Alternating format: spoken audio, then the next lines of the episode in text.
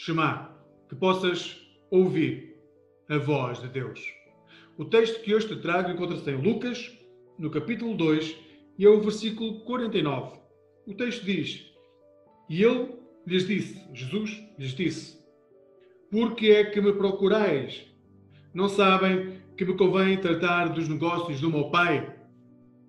Na viagem dos pais de Jesus ao Templo de Jerusalém para cumprir com as suas tradições judaicas, aconteceu algo de veras perturbador.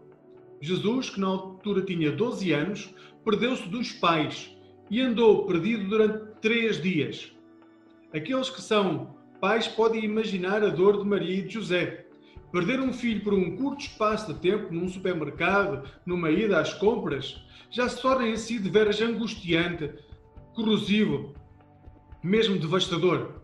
Mas não saber do filho durante três dias inteiros é o mesmo de perder a esperança do reencontro. Porém, a boa notícia deste texto é que Jesus estava no templo e os pais foram encontrá-lo a falar com os anciãos, com as pessoas responsáveis, com aqueles que conheciam teologia. Ele não somente estava no templo, ele estava a aprender mais sobre o Pai Celestial, o Deus Criador, do céu e da terra. Hoje, cada um de nós deve ter a noção da importância de ensinar aos mais novos a necessidade de conhecer sobre o Deus, o Pai. É que quando a tribulação vier, quem é hoje criança e se tornar adolescente ou, ou jovem e tiver que procurar compreensão fora do núcleo familiar, ele vai procurar onde houver disponibilidade. E a nossa sociedade hoje dá-nos uma grande gama de disponibilidades, não só no desporto, mas em outros locais muito mais corrosivos para a vida das pessoas.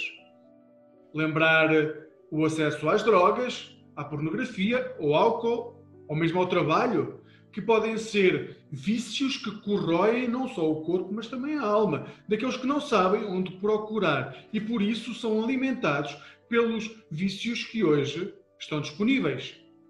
Mas se as nossas crianças de hoje conhecerem o seu Pai Celestial, elas terão a oportunidade e o desejo de, na tribulação, poderem procurar na casa do Pai serem cuidados. Mas para isso elas têm que conhecer a casa do Pai. Elas têm de conhecer o Pai.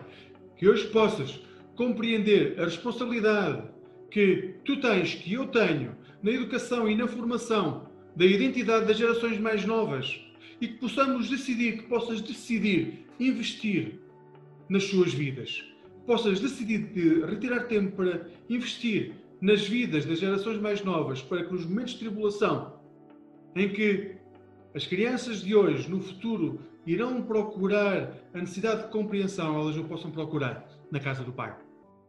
Que hoje possas ser abençoado por Deus nas decisões que vais ter de tomar.